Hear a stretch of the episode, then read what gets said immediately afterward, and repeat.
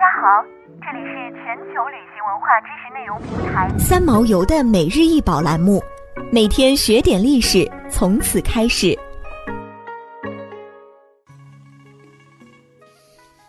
每天学点历史，从每日一宝开始。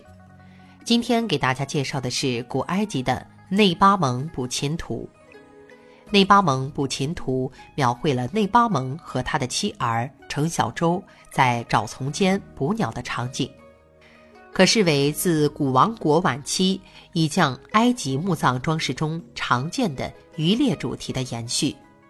猫咪置身舟间，处在主人公内巴蒙的正前方，猫的姿态、眼神等身体语言全面指向主人的同时，也与内巴蒙身后的妻子。腿间的女儿形成一个环绕呼应式的布局，这是一个典型完满的家庭空间，与周外和谐的自然空间两相交融，构成埃及人理想中秩序井然的世界，也成为他们来世期许中的象征性图景。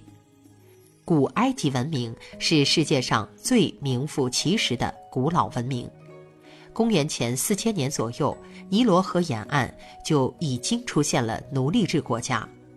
古埃及社会等级森严，有着浓厚的宗教传统，并且他们相信神灵的保佑和灵魂的永生，从而不惜花费大量精力供奉神灵的庙宇，以及用于来生使用的庞大陵墓。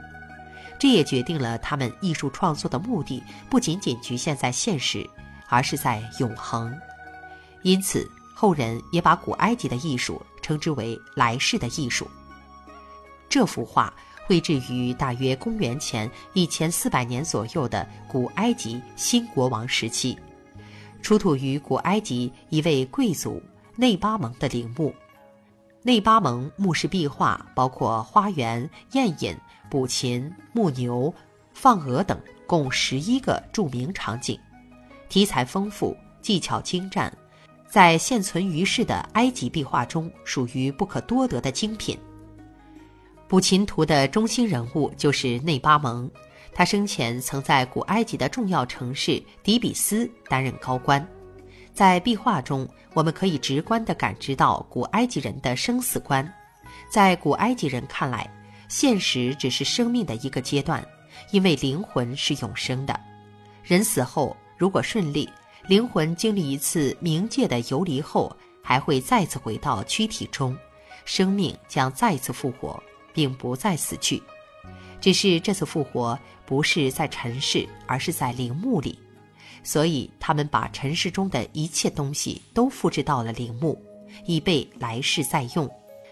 因而，画中的内巴蒙仍能和尘世一样，和自己的妻子、儿女在一起。并拥有自己的树木和花草、飞禽走兽和一切。古埃及绘画的另外两个突出特点是严格的正面率和多角度、多视角的表现手法。正面率是古埃及壁画一直坚持的创作原则。